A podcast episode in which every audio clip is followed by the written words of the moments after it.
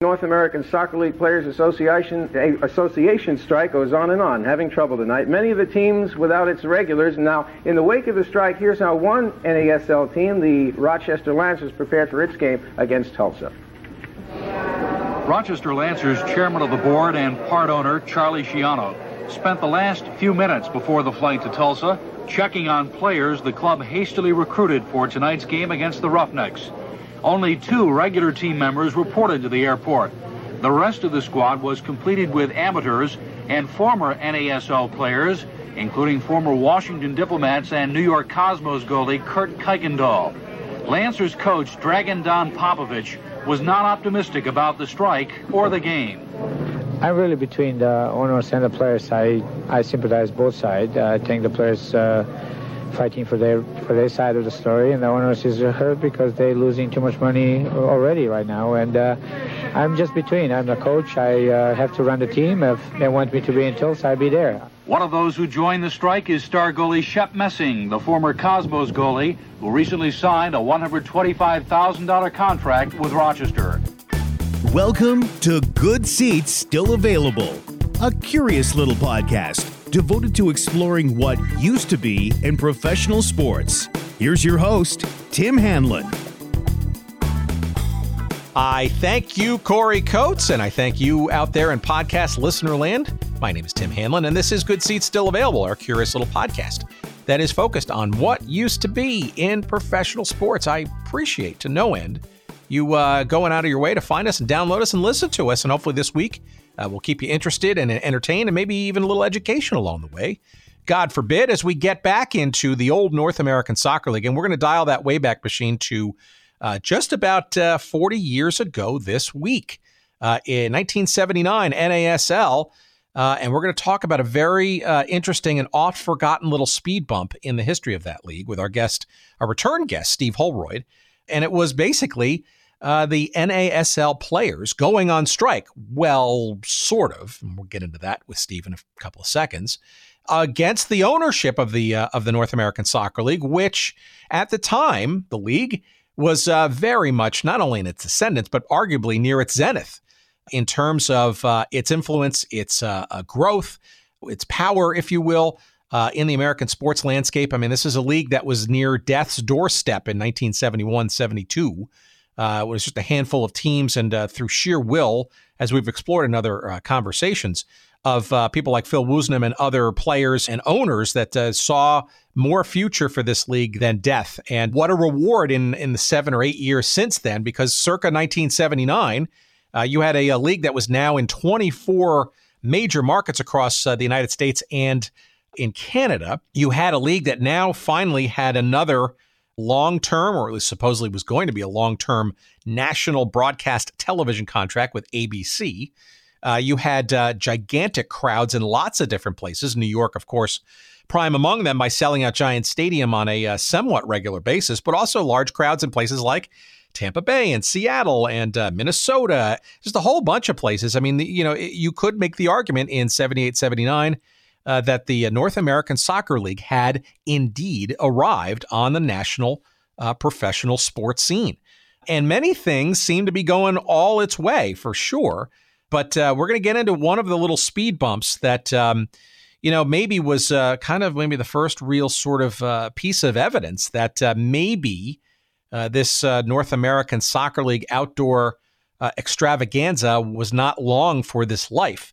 Uh, certainly, there were a lot of other things that conspired uh, to uh, ultimately end uh, the NASL's uh, existence at the end of the 1984 season.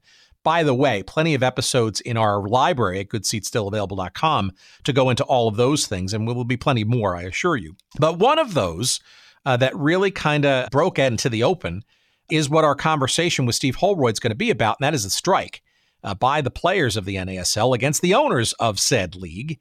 And um, I think, you know, not only was it uh, an interesting and somewhat weakened uh, job action, as we'll get into, uh, it was also, though, really kind of uh, the first sort of real, I think, uh, mainstream understanding of perhaps the somewhat shaky underpinnings of what this league was all about, despite all of its uh, rapid growth. I mean, you, you, can't grow as rapidly as the NASL did without sort of realities catching up. And we're going to get into some of the various uh, interesting uh, stories and idiosyncrasies, uh, the way this strike played out. And I think importantly, how this issue of labor relations uh, continues uh, to be a very relevant topic and uh, unavoidable discussion and issue, not only in pro sports generally, but soccer specifically. You may remember in 2015, Major League Soccer had a fit and start with labor relations. And uh, MLS is uh, probably going to go through the same again once the 2019 season is over. So, in many respects, everything old is new again. Uh, it'll be very interesting, especially given how MLS itself has grown. I think we're now approaching, what is it, 28 now franchises uh, in Major League Soccer. Yes, it's still single entity. Uh, and but there is major debate. I mean, it is not a week that goes by on Twitter or in these other social media fora that uh, there's a d- discussion about how just how healthy uh, Major League Soccer really is. Uh, where are, you know, uh, how many teams are profitable? Attendance, certainly in the early part of the spring of this season, uh, not great if you look at the uh, actual pictures and the broadcasts. a lot of empty seats out there. Yet, you know, you've got brand new stadiums coming up in Minnesota and some great crowds and, and, and sellouts in places like Portland and, and see. I mean, you just, um, you know, it's it's sort of a hit or miss, up and down kind of, you know, success story. And, and there's no argument that MLS has been successful uh, the fact that it's been around for you know 20 years and some to bring and, and establish and uh, root uh, professional soccer uh, in this country. But it'll be very interesting to sort of see how the economics come out in this. Uh, uh, next round of labor conversations that come up after this season. But, you know, let's prepare for all of that with our, our great conversation with our return guest, Steve Holroyd, coming up, talking about the old North American Soccer League strike and the uh, things that came from that, both uh, immediately as well as now, perhaps uh, in the months to come with uh, today's version of pro soccer in the United States, uh, in just a few seconds. So please stay tuned for that. You're going to learn a lot as I did. And we appreciate your doing so. And uh, we also appreciate you trying all of our great sponsors. Uh, and uh, this week, I just want to quickly highlight our friends at Audible. And uh, if you go to audibletrial.com slash good seats, you're going to get a chance to, to, to taste and enjoy the magic that is audiobooks. And uh, if you've never tried an audiobook, this is a, a, tremendous way to do so. It's basically a no risk uh, proposition because if you go to auto, uh, excuse me, if you go to audibletrial.com slash good seats, he says, uh, you're going to get one free audiobook download to enjoy uh, for the life of your device. So if even if you cancel, which you can do at any time, it is yours to keep that audiobook as long as your device lives. And why not? I mean, again, it's a risk free proposition, and there are over, I don't know how many hundreds of thousands of titles uh, to choose from. And if you love soccer, which I would imagine a lot of our uh, listeners this week do, uh, there are a couple of great books there. There's tons of them, but uh, I'll, I'll, just call out two that uh, might be a great way to burn that credit. Uh, that you get by going to audibletrial.com slash good seats. One is our great friend, although he doesn't know it because we never really met before. Actually, that's not true. I actually met him when I was a kid. He, of course, wouldn't remember, but his name is Pele. And uh, we hope he's doing well. We know he had a little uh, little health scare a couple of weeks ago while traveling in Paris. Uh, but his uh, autobiography, or his second autobiography, it's called Pele: Why Soccer Matters, and it's uh, it's written in conjunction with Brian Winter, and it is narrated by Sean Pratt. It gets into Pele's uh, story, his history, and frankly, a bit of a treatise on why soccer uh, not only important to him but also important to sports in general. You can use your credit for that book but if you don't want to do that, well, why not uh, use your credit for the Men in Blazers uh, Encyclopedia, Encyclopedia Blazertannica? Yeah, you say that three times fast. The suboptimal guide to soccer, America's sport of the future since 1972.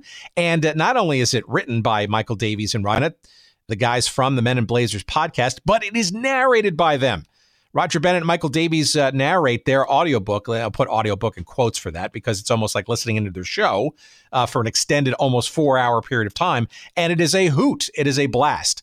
Uh, and again, that's Men in Blazers' uh, Encyclopedia Blazertannica.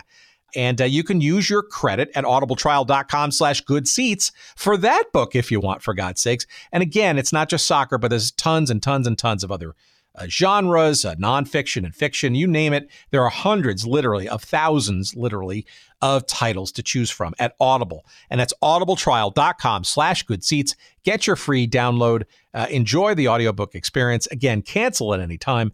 And by doing so, you will give a few shekels of love uh, to your favorite wink, wink, nod, nod podcast here at Good Seats Still Available. All right, so I am not going to waste any more time. We're going to slide nice and smoothly into our very entertaining and interesting conversation with Steve Holroyd as we get into the various uh, intricacies of the North American Soccer League players' strike. Or, or was it really? Back in 1979. And here's our conversation coming up.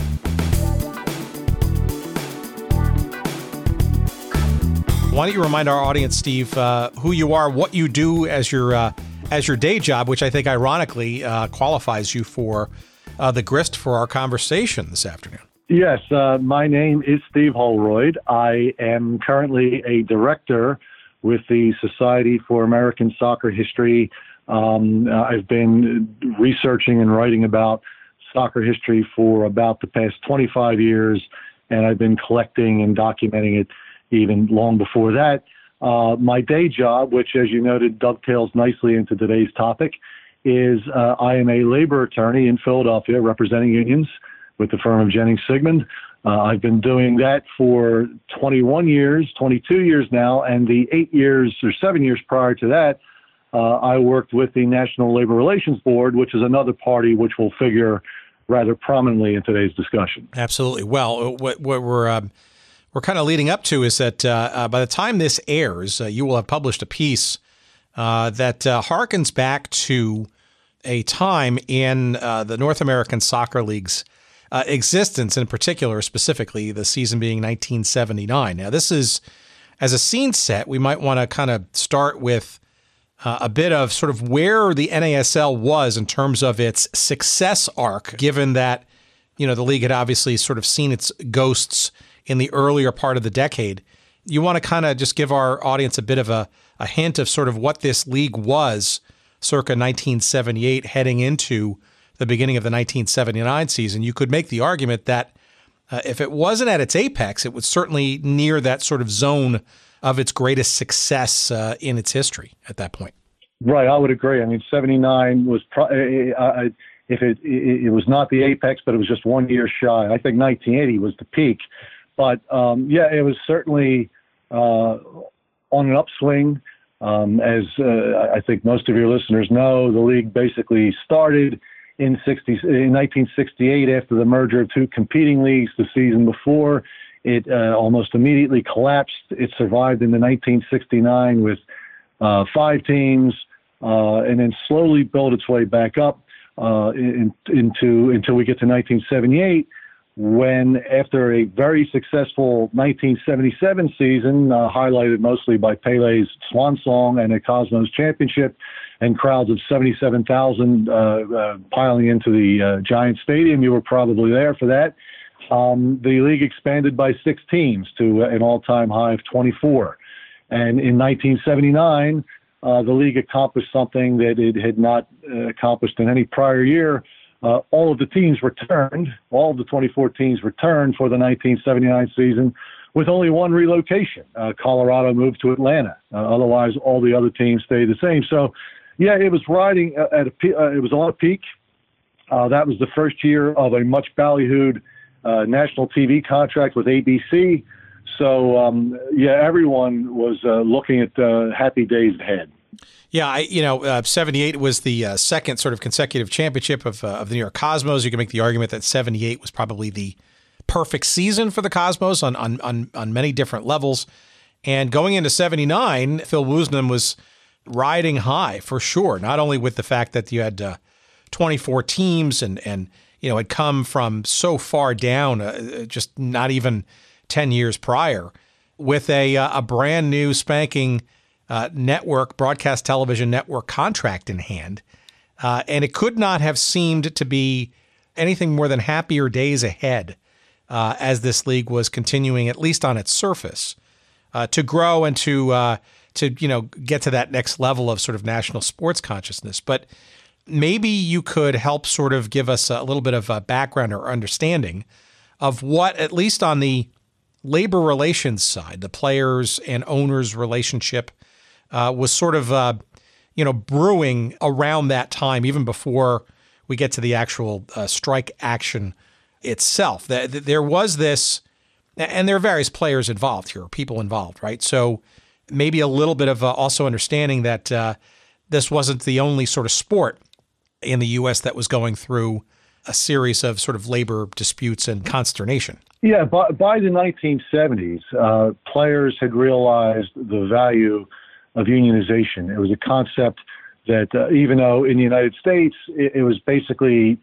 accepted and uh, and essentially made lawful in 1935, uh, in that prior to that, if you were in a union, employers would challenge you as an antitrust cartel, um, subject to the Sherman Act. In 1935, the uh, U.S. Congress uh, uh, finally resolved that in favor of unions and uh, labor organizations. Uh, employees could bargain for their mutual aid and protection. But in sports, um, players were rather slow to embrace the concept, and it, it's understandable. I mean, you're signing individual contracts. Um, it, culturally, it, it, it, tended to be kind of an every man for himself type of situation. I'm as good. If I'm good, the owner will pay me. If I'm not good, I get cut. Why do I need a union?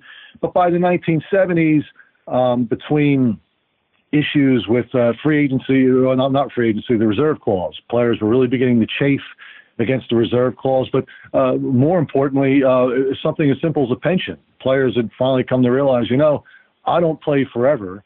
These owners make a lot of money on uh, on on my uh, on my efforts and my skill and ability, uh, and yet when I retire, I have nothing. So initially, a lot of the, a lot of these unions were formed simply to try to get uh, the, the employers to sit at the table and bargain a pension, and uh, and and there was some success there uh, in the, in the NHL, NFL. Major League Baseball, you know, owners could see the value of the pension. It didn't really cost all that much.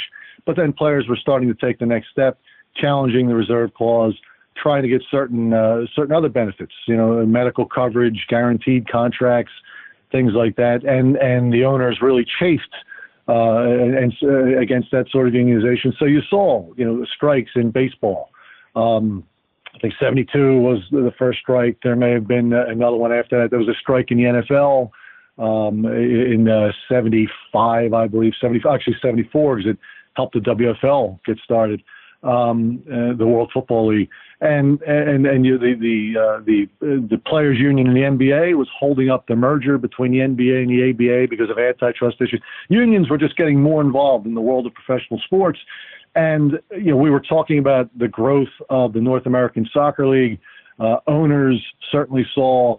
Uh, potential owners certainly saw the the the um, uh, the upswing of the sport in 1977, and they weren't alone. I mean, that's in the summer of 1977 was when the players, particularly an individual, an ex-player named John Kerr, uh, who was a, a, a Scottish-born uh, Canadian international who starred with the early pre-Pele Cosmos, was uh, retired by then.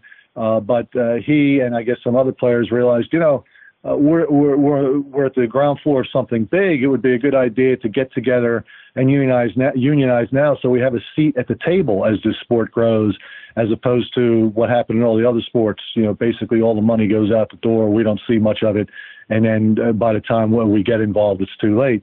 So it was in the summer of 1977 that the uh, what became the North American Soccer League Players Association formed. So yeah, it was that's a, a, good point in time. I'm just curious as to was that sort of the first 77, the first sort of real formal uh, approach uh, to creating a players association, or or had some of the players kind of uh, thought about or or, or at least uh, explored that idea previously, or or was this sort yeah, of gelling because of, of the Pele era and all that stuff? Yeah, I was doing some checking. I thought in in some of my prior research that I uh, caught references to a planned union in 1968, uh, which of course it was moot when there was the collapse of you know about 17 franchises. Um, but as far as I could tell, no. I mean, the league was such a year-to-year proposition that there there uh, there was no real.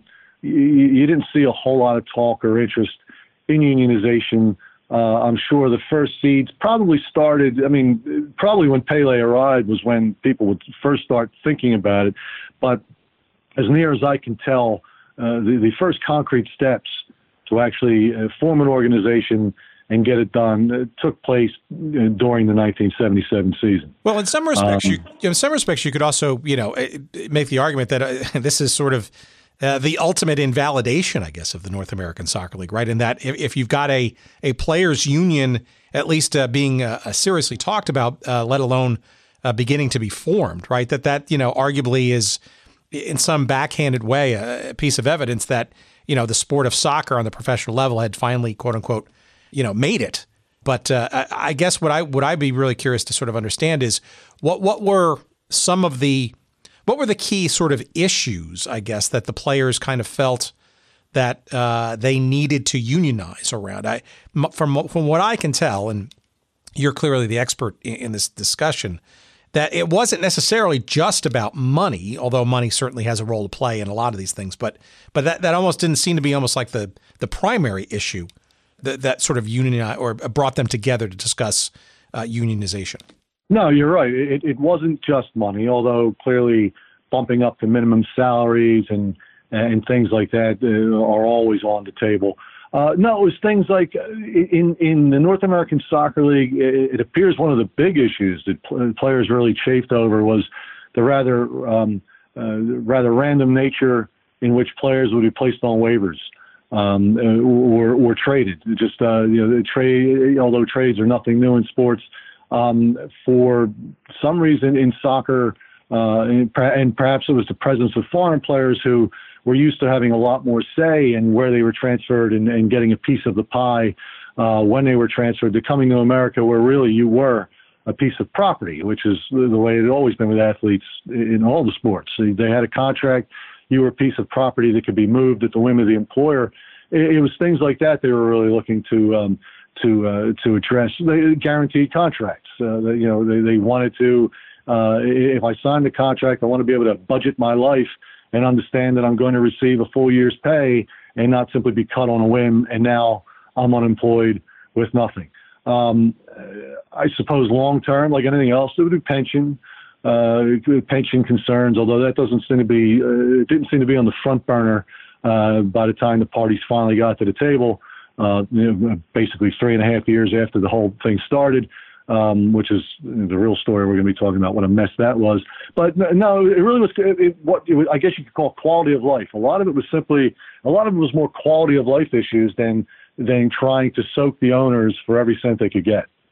Was some of this, and we'll get to sort of the formation and the mechanics in a, in a minute, but was some of this uh, born from, for lack of a better description, maybe sort of a two uh, perceived two class system, right? You had all these foreign imports, many of whom uh, were simply being loaned uh, to play in the United States in the North American Soccer League. It almost feels to, with gigantic salaries, i.e., named players, Pele being sort of prime among them, versus say the let's call them rank and file of the North American player, right? Which you know have been protected by the rules to at least have some uh, uh a guarantee of how many players on the field, but but arguably was not even close to some of the astronomical uh, salaries that uh, some of these foreign players were making for just showing up, frankly.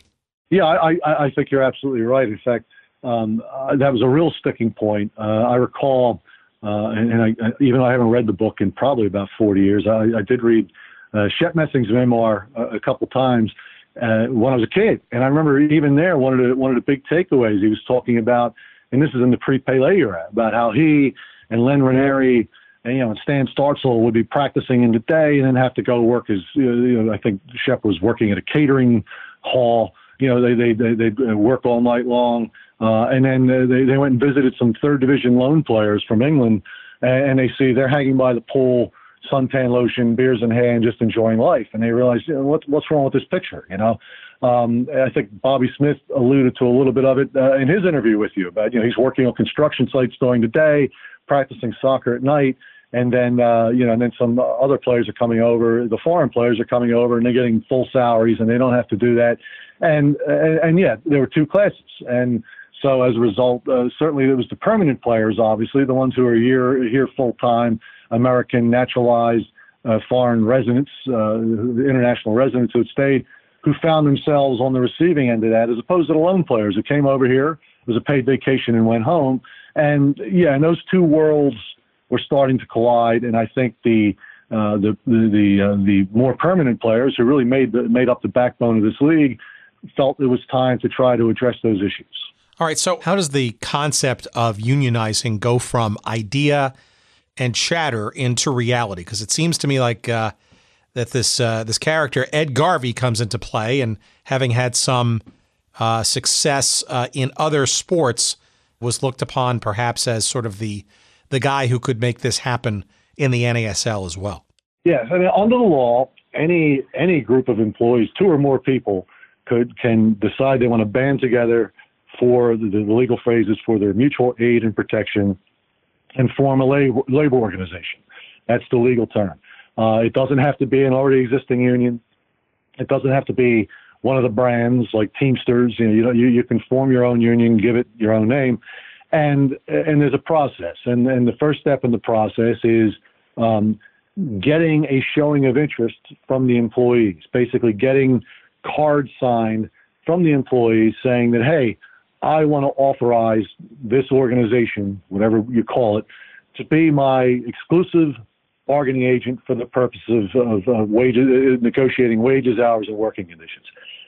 In 76, 1977, John Kerr, whose last team was the Washington Diplomats and was in the Washington area, um, I guess had this idea and had at some point had come across Ed Garvey, who was serving as the executive director for the uh, National Football League Players Association. Uh, the NFLPA authorized Mr. Garvey to assist Kerr and soccer players in forming their own union and uh, assist not only with Mr. Garvey's expertise, but also with money uh, that would be repaid when the NASLPA, uh, the North American Soccer League Players Association, which is the name they ultimately chose for themselves, would start getting dues and licensing revenues and stuff that could pay the NFLPA back. Um, and and they got they started working on getting cards signed. And by July of 1977, um, about uh, approximately 300 players had signed authorization cards. And when you hit that stage, you can do two things. You can go to the employer directly and say, hey, uh, employer, I'm the union. I have cards signed by a majority of the employees. It doesn't have to be everybody, it just has to be a majority authorizing me to be their representative. Will you recognize me? And the employer can either say yes and then you're off to the races in bargaining, or the employer can say no, and then uh, and then there's another step. Alternatively, you can skip seeking recognition and just go right to that other step, which is what the uh, NASLPA did here. They filed a petition with the National Labor Relations Board, uh, the federal agency that's charged with monitoring and enforcing uh, our nation's labor laws, August 16, 1977, seeking certification and even at that stage, and I, I, used to handle these petitions when I worked at the board. Uh, when the petition's filed, um, the employer is still free to voluntarily recognize. Most don't because they say, look, let's have an election. But typically the process is pretty smooth. Everyone understands, okay, like in your average factory setting, all right, I'm looking to represent the truck drivers. Everyone agrees, okay, there's only one set of truck drivers in this facility and they clearly share what's called a community of interest. You know, their their interests and concerns are uh, uh, alike enough that they belong together, as opposed to wedging in secretaries or or or another group that has a totally different set of interests. And everyone agrees, okay, yeah, it's an appropriate unit. The union's okay. It's a, it's a legitimate labor organization. Let's have the election. The North American Soccer League chose not to do that, and that's what resulted in, in what wound up being a three, almost three and a half year fight that uh, that that in the end helped neither side, uh, and uh, and uh, along the way uh, led to uh, a strike in 1979. So my understanding is that the concept of, of forming the union, so this was a couple about a year plus. Was it August of '77 or so? Maybe it was sort of one of the first sort of concept about voting to to unionize kind of came into play. So so why that approach then of the of the two that you just outlined? Why why that uh, versus uh, the other path? Right? Was it was it determined that was that more of a strategic bet that it would force the owner's hand or the issue uh, more forcefully or more uh, to their liking? Uh, was it a calculated bet? Was it just a, on a whim to go in this direction? Uh, give, give us no, give the layman a little bit of a sense of why this was the path.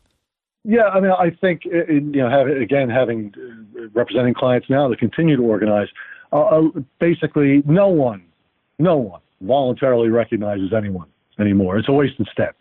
So I think it was simply, uh, look, we're, we're going to have to go to the board one way or the other. Why waste time? Let's do it. Also, the, the, the concept of, um, uh, of involuntarily organizing um, or getting recognized in sports was still relatively new. Uh, you know, the, the NFLPA had been certified by the NLRB a few years earlier. Uh, the other unions were all voluntarily recognized simply because when they started out, they were innocuous enough that the uh, the owners said, "Yeah, we have nothing to lose. Why not?" Uh, by by 1977, the owners leagues had started to realize, "Hey, unions can be a threat." So no, I think it was simply, look, let's let's get to it. I mean, there's uh, we're, we're going to be fought here. There are going to be issues that probably need to be litigated. So rather than going through the publicity exercise of uh, requesting voluntary recognition, let's just file with the NLRB and get the process started so we can get to the to, to the finish line, which is being certified as the bargaining representative as quickly as possible. So Ed Garvey was the also the executive director of the NFL's Player Association, right? So I guess there had to be some thinking that he was the guy with the juice, so to speak, to to kind of make the NASL's case uh, forcefully. I mean, I, was there any discussion or, or, uh, why why Garvey was it was it because of that or or you could also make the argument that some of the owners of the NASL also were NFL owners. Uh, I guess the thought was that you know uh, what better way to get people's attention to how serious we are than by having the guy who basically has been kicking the butt of the NFL over the last number of years. Yeah, I think it was all the above. I mean, first, uh, yeah, Garvey did have experience, um, so uh, and uh, which counts for some, uh, for a lot. And yes, as you pointed out, uh, of um, the NASL, there was a fair amount of cross pollination with the NFL uh, among the owners, particularly the one Titan the, the, the, in the NASL, Lamar Hunt, owner of the Dallas Tornado. He also owned the Kansas City Chiefs. Uh, the Robbie family, who owned the Miami Dolphins, were owners of the Fort Lauderdale Strikers. And so uh, I'm sure there was some feeling that, hey, Garvey deals with these people. Uh, so you know why why try to start over by by bringing in say you know someone like me? Oh, he's a labor attorney, but he doesn't know uh, any of the owners. Why, why start from scratch? Let's bring in Garvey. Part of it might have been you know Garvey himself saying, "Hey, I'm the man for the job," and sort of convincing uh, these players. Uh, the the unfortunate, whether intended or otherwise, one of the unfor- unfortunate consequences of, is that Garvey's presence and and the uh, the looming presence of the NFLPA in the background. Uh, I mean, in the, it was a problem. Uh, it was it was it, it was perhaps needlessly antagonistic towards the owners, uh, who probably were nervous that the NASLPA offices were in the NFLPA's offices, and they were sharing the same staff. And indeed, when Garvey uh, did send a demand for recognition over on August 29th, which was a- uh, of 1977, which was after the petition had been filed. He sent it over on NFLPA letterhead. Huh. So if there were if there were owners in the NASL who were worried about uh, continuing NFL influence, uh, Garvey's presence couldn't have helped. Because remember, in what would be a later lawsuit involving the owners, the NFL at this time is trying to pass rules prohibiting its owners from owning any other teams in what was seen as a clear attack at the North American Soccer League. The NFL didn't necessarily like the the NASL and and the owners. I think there's some a fair amount of concern on the owners' part that while yeah, even though this is a union, this is the NFL's union this is really it's it's it's going to be a mole. It's just going to be another weapon used to put our league out of business. Uh, and so, um, Garvey's presence did not make the process any smoother or any easier. And along the way, uh, you know, it could be fairly said Garvey kind of in, inserted himself too much into the process. He didn't he didn't help. You know, it's not like John Kerr, the ex-player, was doing most of the talking. Uh, it was Garvey going to the media. It was Garvey at the NLRB hearings and uh, and if there you know if there was any thought that hey maybe we should put the owners' minds at ease. This is a soccer union. We're here for the good of the game. We're here to be a partner. Um, that was never conveyed with with with Garvey looming large and waving the NFLPA flag at numerous opportunities. So it seems like 1978 this uh, was was kind of a, a, a full of uh, of sort of uh, subterfuge and, and and intrigue behind the scenes. I And I think the average American soccer fan, uh, NASL follower, uh, was kind of unaware of most of this stuff. But uh, what of 78? I mean, this was basically when, you know, the, the Players Association had finally organized, and 78 was really when the National Labor Relations Board uh, certified it.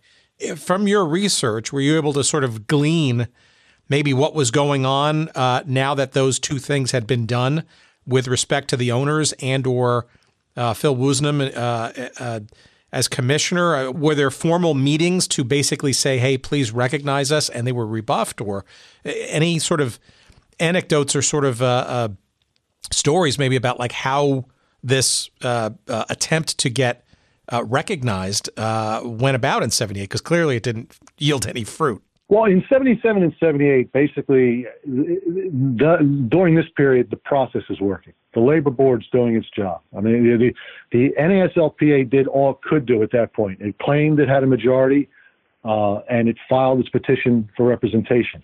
Now, because of some unique issues that, in fairness to the NASL, probably needed to be raised, the matter of whether the union was an appropriate union and whether the bargaining unit was an appropriate bargaining unit had to be litigated. So in, in September, uh, early September of 1977, the parties uh, had a hearing uh, before hearing officer Richard Ross in New York to put the to put the evidence on the table. And basically, the the, the NASL is raising three issues essentially.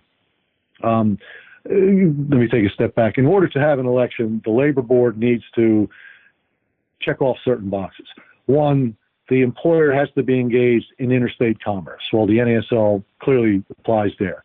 Two, the labor organization must be a legitimate labor organization. That is, uh, that it's there for the purpose of representing employees.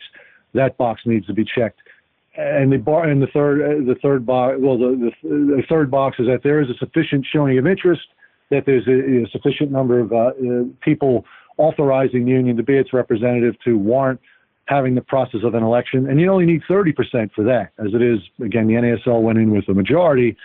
Uh, and the fourth box is whether the bargaining unit is appropriate. You know the law again there's this concept of community of interest. You're not going to wedge janitors and doctors together in a bargaining unit because what one group cares about when it comes to wages and working conditions is much different than what another group uh, cares about. And uh, so the, the, board has to look at that. At the hearing, the, the NASL clearly admitted it was engaged in commerce and couldn't really challenge the, uh, the showing of interest. So they raised uh, two big issues. One, they, they were asserting that the NASLPA wasn't a real labor organization for two reasons. One, because of its affiliation with the NFLPA, and two, because at that point it had already started hosting soccer camps and things like that, uh, and sponsoring some indoor tournaments. So the, the, the NASL was trying to say, well, it's actually a competitor. It's a competitor employer now. It's not a union, so it can't be a labor organization. But most of the argument centered on the bargaining unit the union petitioned for a league-wide unit. You know, all the all the teams, uh, you know, in the league. The league said no, that's inappropriate. It should be individual teams. Basically, the union should have to bargain with each team. The players on each individual team should be able to have a say whether they want to be union or not. And as a result, instead of one unit, there should be uh, this, this. Well, this is in '77, so I think it was uh, 18 teams, I guess. Um, uh, there should be 18 separate elections, 18 separate units, and ultimately 18 separate contracts. Not a ridiculous concept because, uh, you know, again, in the real world with factories and things like that, there's there are certain presumptions. The board tends to look at single location units as being presumptively appropriate. Of course, the board also looks at the petition, uh, what the petitioner wants, what the union wants, as far as being the unit being presumptively appropriate. And with any presumption, it can be rebutted. So that's what the, the board had to make a record to determine, you know, get the evidence and determine how are we going to how are we going to determine this. Um, and, and, that that hearing was done September 8th and 9th of 77 because of the importance of the case. Typically, the region, it was done in Manhattan, in Region 2 of the board in Manhattan. Typically, the region issues a decision and it can be appealed. This case was so important, it was immediately transferred to the full board in September of 1977. And And at that point, the parties are waiting on a decision. So, that being the case, there's not a whole lot of fire and brimstone going on. The players aren't demanding bargaining because there's been no election yet. They haven't had an election. They can't prove that a majority representative. At the same time, the owners, um, their hands are a little bit tied more than most because there's since there's an allegation that there's a union in, in the way, they have to try to maintain the status quo as much as possible. They can't go and start raising uh, the uh, minimum salary or changing roster sizes. They can't change terms and conditions of employment because they have to they have to uh, keep the status quo as much as possible. But for the most part, everyone's laying low, and the board, for its part, was wrestling with the issues here because the issues were legitimate. It wasn't the NASL necessarily being argumentative simply for the sake of being argumentative, and it wasn't until June 30 of 1978 that the board finally issues a decision and determines that a league-wide unit is appropriate, that uh, the the players' union is appro- appropriate, notwithstanding its connections to the NFLPA.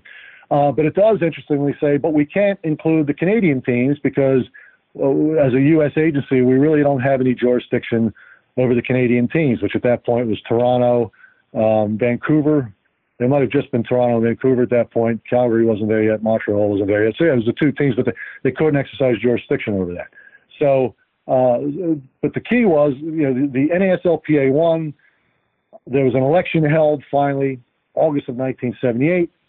Um, the Union wins 271 to 94, and the uh, regional director for Region 2 cert- issues a certification of representative September 1st, 1978. At that point, the union is the certified collective bargaining representative. In normal circumstances, September 1, 1978 is the point where, okay, we won, you have to bargain with us now. And that's what you would typically see in the real world. And indeed, uh, on September 12th, I think, the NASLPA sends over its letter formally requesting bargaining and also sends a letter requesting certain information about um, the the the, uh, the, salaries paid in the bargain unit, uh, waiver uh, history, you know, typical stuff that, and again, any new union would ask for in anticipation of negotiations. The problem is there's a legal quirk. It's an administrative law quirk. The NASL wants to appeal the determination that the bargaining unit's appropriate but it's not allowed to appeal the the actual the board's decision on the petition. It can't do that. The only way it can get the matter into the courts is by a procedure that's called test of cert, cert being certification. And that's where you deliberately say, I'm not bargaining with you. I'm deliberately going to violate the law. So there will be a board decision saying I'm violating the law but then I can get that decision into the circuit courts, into the federal courts, out of the administrative uh, process, the board, which is administrative law, and into the courts for full judicial review. It's it's a, it's it's it's it's the only way you can do that, and that's what the NASL determined to do. So, from the very start, the NASL deliberately, not so much out of malice, but out of a sense of uh, trying to exhaust its its its remedies as far as getting a, a, a, judicial review of the of the underlying decision concerning the bargaining unit, told the NASLPA we're not bargaining with you, and so on October 30th, of '78, the NASLPA files unfair labor practice charges with the NLRB alleging refusal to bargain and the refusal to provide information. Uh, and at this point, the process moves fairly quickly. November 24th of 78, the NLRB issues a complaint January 23rd of 79, the board issues an amended complaint because in order for the test of cert process to work, you need to have uncontested facts. And since with the information request, there's always different factual issues. Basically, the, the, the players union agreed to drop those charges and just go on the refusal to meet and bargain charges. Um, on, uh, so uh, on January 23rd of 79, an amended complaint saying just that is issued. February 2nd, 1979, a motion for summary judgments filed, and that's what's pending. So it's now early 1979. The test of cert is well along. It's now sitting before the NLRB in the first instance about whether the, the league is breaking the law, uh, but the matter is sitting. And it's by now, February 79, that I guess the players have decided, you know, we're, we're, it's been 18 months and we're still at this stage. We won an election. We still can't get anyone to bargain with us. The legal process can be a long, drawn out thing. The players start thinking, okay, maybe we should rattle our sabers a little bit and start seeing if we can incentivize the owners to get to the table. And that's when you start hearing at the beginning of the 1979 season talk of the strike.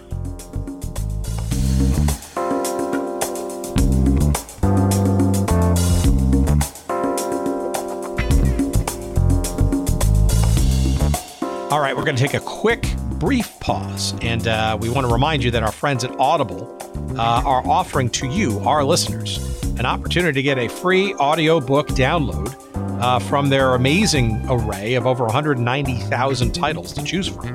Uh, when you go to audibletrial.com slash good seats, and that's the place to go to get your free audiobook download, courtesy of us and Audible.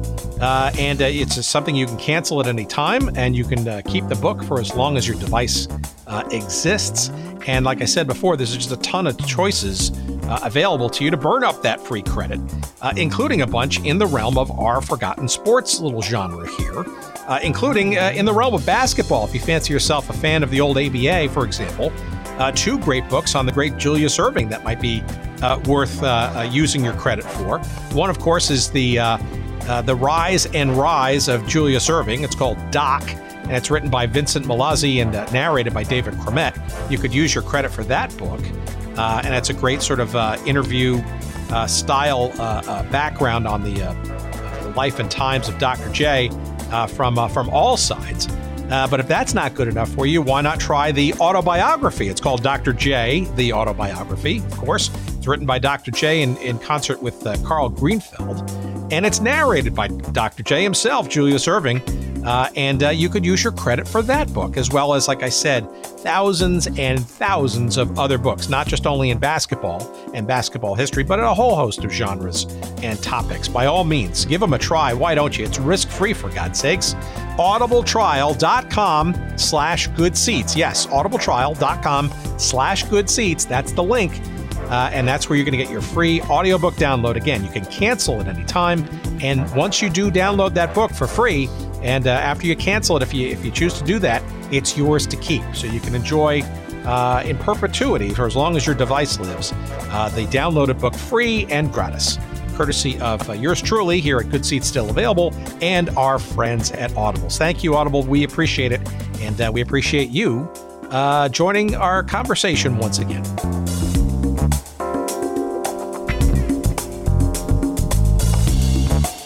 What sort of turns the tide towards the idea of actually taking uh, a strike action versus uh, letting the, the, the the further legal process play out? Was it was it Garvey that kind of sort of said, "Let's get moving on this," or you know, did somebody was there an event or some other thing looming out there that kind of hastened uh, maybe a more dramatic action by the players? I think it was an event in early '79 it started to to get the players nervous and Garvey as well that the owners were not simply sitting by and letting the process play itself out, but rather were trying to be a little more aggressive and weaken the union. And that was in 1979, in January of 79, the U.S. Department of Labor received a, a request from the North American Soccer League for 246 working visas, which was one more than what had been requested in 1978 but what the players were concerned about was not only were they seeking an extra visa,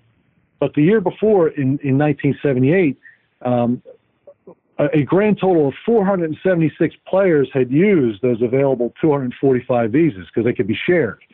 And the players and Garvey saw this, the, the request for the extra, for, for the one additional, uh, but the, uh, in, in, the, in the players' eyes, nevertheless excessive amount of visas as an attempt to basically flood the league with these transient foreigners who would never have any vested interest in the union and as a result would help would would keep player salaries down and weaken the union's uh, bargaining strength when they finally did get to the table.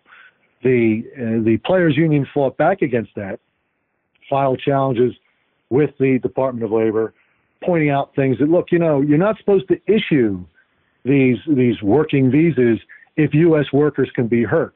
Uh, it, it, it's funny, parenthetically, an issue that helped kill the very first pro soccer league in this country in 1894, when the Baltimore team brought over a bunch of foreigners to play to represent the uh, Baltimore Orioles in that league.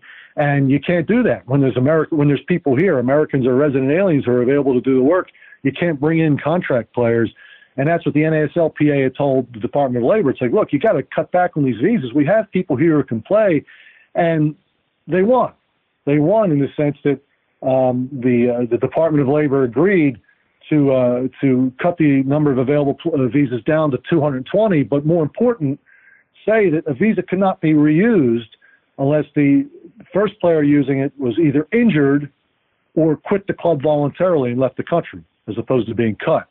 So the players' union not only head off at the pass, what they perceive to be a, a uh, challenge by the owners to weaken their status. Uh, they, they, they, were, but they were successful, and I think that success emboldened them to say, "Hey, look, if we can do this, maybe it's time to let's see if we can cut the legal process short and force the owners to come to the table." Interestingly, by the way, as a result of those actions, two players uh, Kevin Keelan, the goalkeeper for the New England Tea Men. Sure, the cat. And David Robb. And the cat, who was one of my favorite players. And David Robb, who would wind up uh, a month or so later joining the Philadelphia Furies and becoming one of my favorite players, um, filed charges against the union with the NLRB. Uh, because, among the other things, uh, unions can't discriminate against its members either. Uh, so they filed charges with the NLRB complaining about this tactic and uh, those charges were ultimately dismissed in what was a footnote. But I mean, you can see, you know, suddenly, you know, more litigation. But so it's January '79. The players were successful in beating back uh, what they saw uh, as visa flooding, and I think they were not only getting impatient, not only kind of bothered that the owners would try the stunt in the first place, but having been successful, they figured, you know, hey, we flexed our muscles, we got somewhere. Maybe we should flex our muscles again. Let's start saying yes word. Let's strike. Naive question. Uh, were or could foreign players be part of the Players Association uh, if they were using visas to play? Uh, could they or could they not be part of a collective bargaining entity? They could be part of the collective bargaining entity uh, in because they're permanent. They're not casual. The the the, the concept of appropriate bargaining unit, uh, presumptively, it's full time and regular part time, and and basically it's a pretty low bar. I mean, if you're there for any kind of set period with any kind of expected regularity, you're going to be included in the bargaining unit. That includes seasonal workers. You know, like if you're a, if you're working in a candy factory, and every Easter and every Valentine's Day, uh, I, I wind up doubling my payroll to meet demands, and those same people keep coming back, even though that's the only two times a year, uh, the only two times a year they they might be working um, they are nevertheless uh, allowed to participate in the bargaining. And so, yeah, foreigners who are playing in the league would be covered by the collective bargaining uh, agreement and could be represented.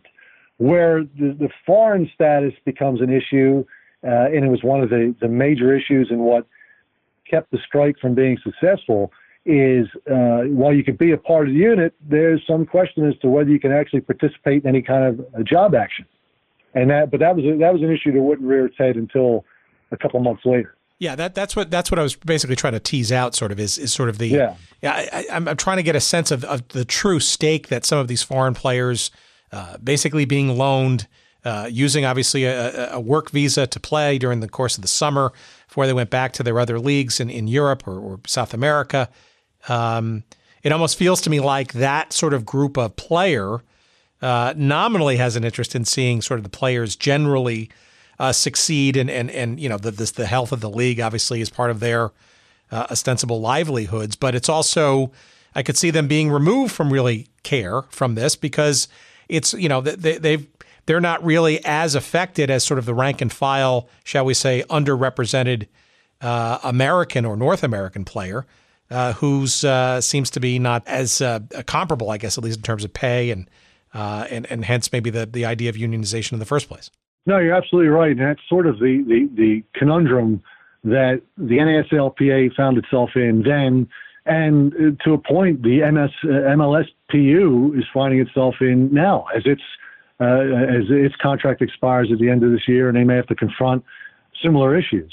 Um, while you know, an argument can be made that you know these foreign loan players don't share a community of interest with the rest of the bargain unit and they should be excluded, you can make that argument, and as a result, uh, leave yourself with a union that's fairly solid.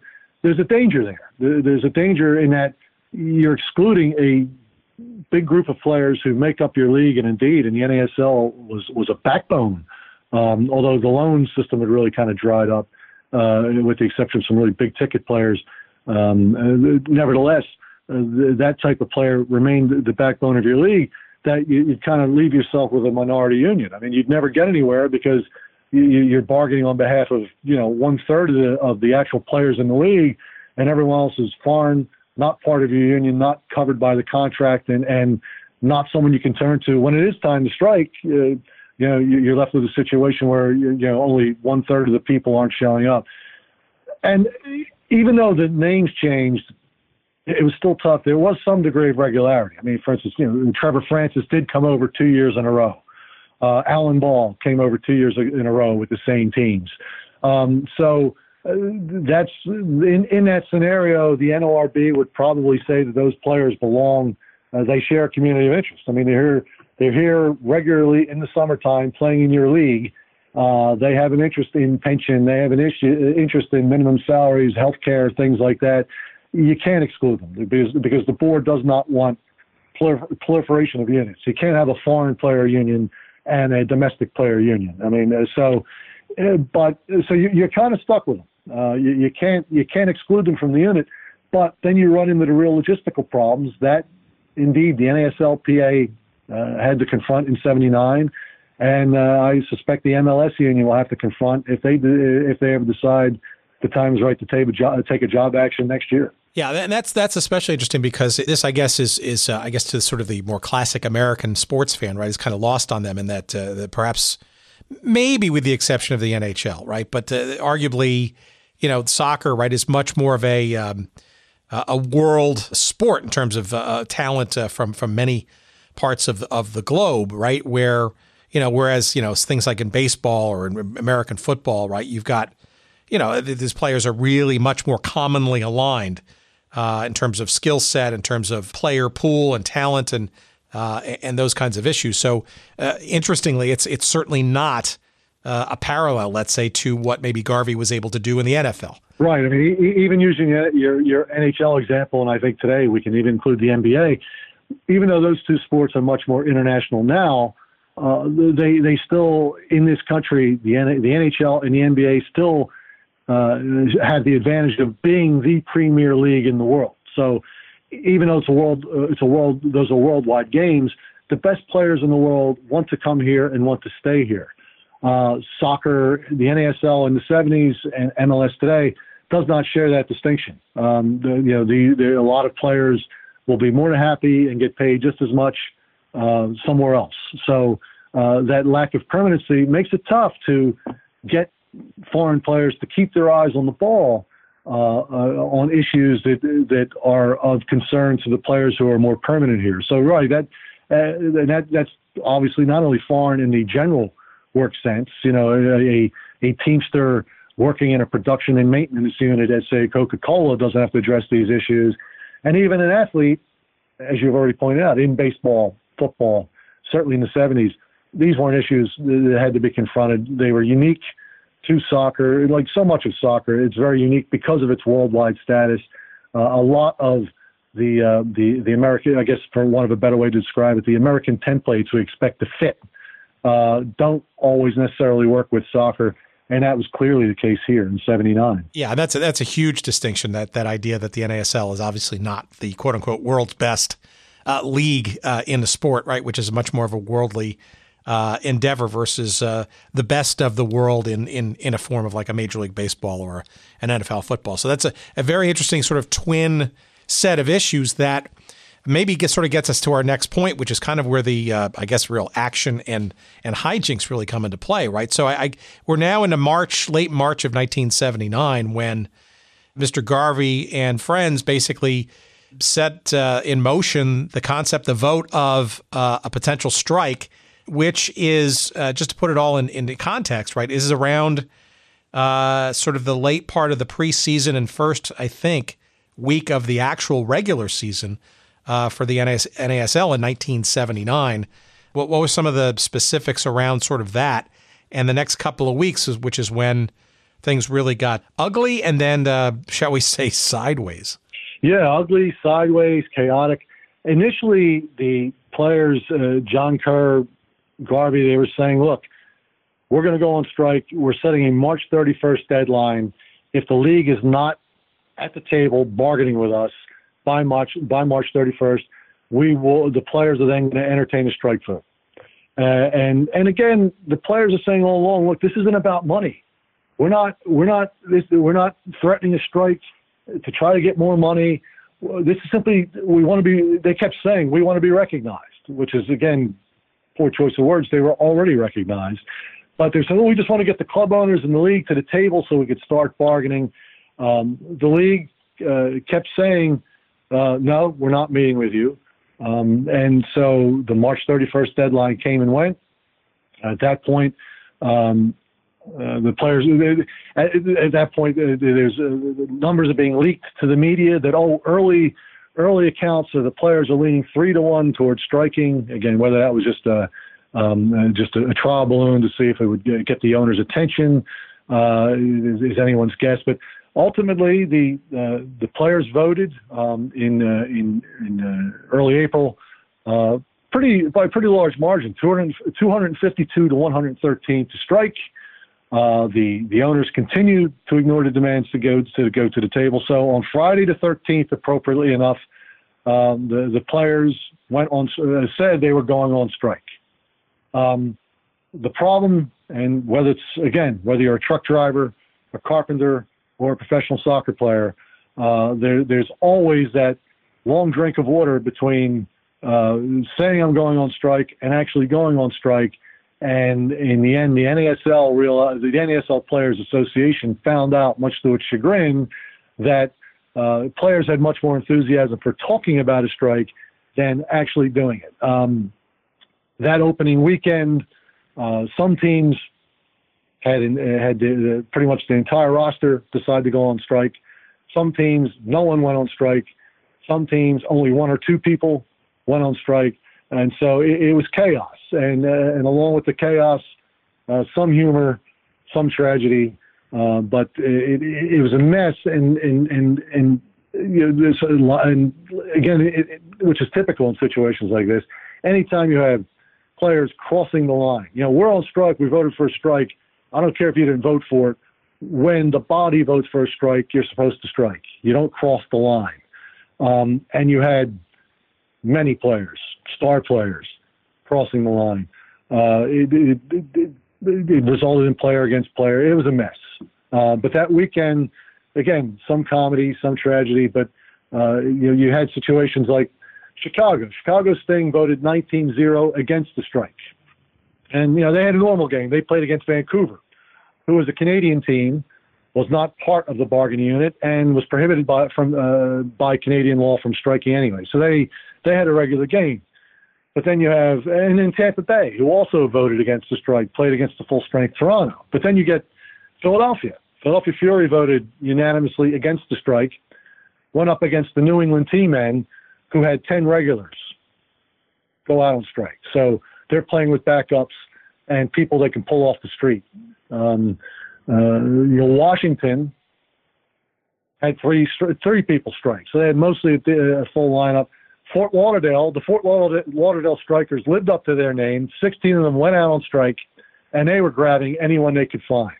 Uh, they had they had uh, two two brothers share goalkeeping duties, and I think they were accountants during the day. Um, I won't go line by line, but to give you another example of just how, or game by game, but um, two more examples, I guess. Memphis only had one player show up. Um, uh, and, and, I won't mention his name. Why would I want to honor a scab, right? But but he was he was a foreign player. He was the only one that showed up. His agent played goal that night um, uh, for Memphis. against the Detroit Express, who took advantage of playing against the team of replacements. An American named Bob Rohrbach had a four-goal game. I don't think he scored a goal after that. Um, so it just it, it was a mess. And one of the biggest messes was with the Cosmos. The Cosmos initially voted 20 to 2 to strike, and that was important because you know the Cosmos were the flagship franchise in that league, and I think other players looked to see uh, the, the the other players around the league looked to see what the Cosmos were doing, and initially the Cosmos voted 20 to 2 to strike. As it turned out, uh, most of them had a change of heart and went to the game anyway. Um, uh, 14 regulars went to play Atlanta. Uh, Bobby Smith, Werner Roth, Gary, Gary Etherington, and one or two others were, were among the few who didn't go, but rather infamously, because it was reported in the papers at the time, I mean, Bobby Smith is screaming at the bus, trying to convince his teammates, don't go, don't go. He's in tears, according to some reports. Um, but, uh, you know, but they went. And indeed, you know, other, other, from what I've seen from press reports, other teams were calling and asking, is Beckenbauer playing? You know, I mean, I guess if he honored the line, some other players would have also decided uh, not to play. But uh, he played, and and you just saw the, the strike dying on the vine. There were lots of reasons for it, but one of the big reasons was a lot of the foreign players really didn't know where they stood. Some foreign players um, didn't play because they were afraid if they if they were strike breakers they were going to get deported because you know federal law was you couldn't bring in foreign players to replace America, to replace workers who were striking. So they're afraid, well, if I play, I'm going to be deported. So they sat out, even if they, even if they, even though they really didn't want to.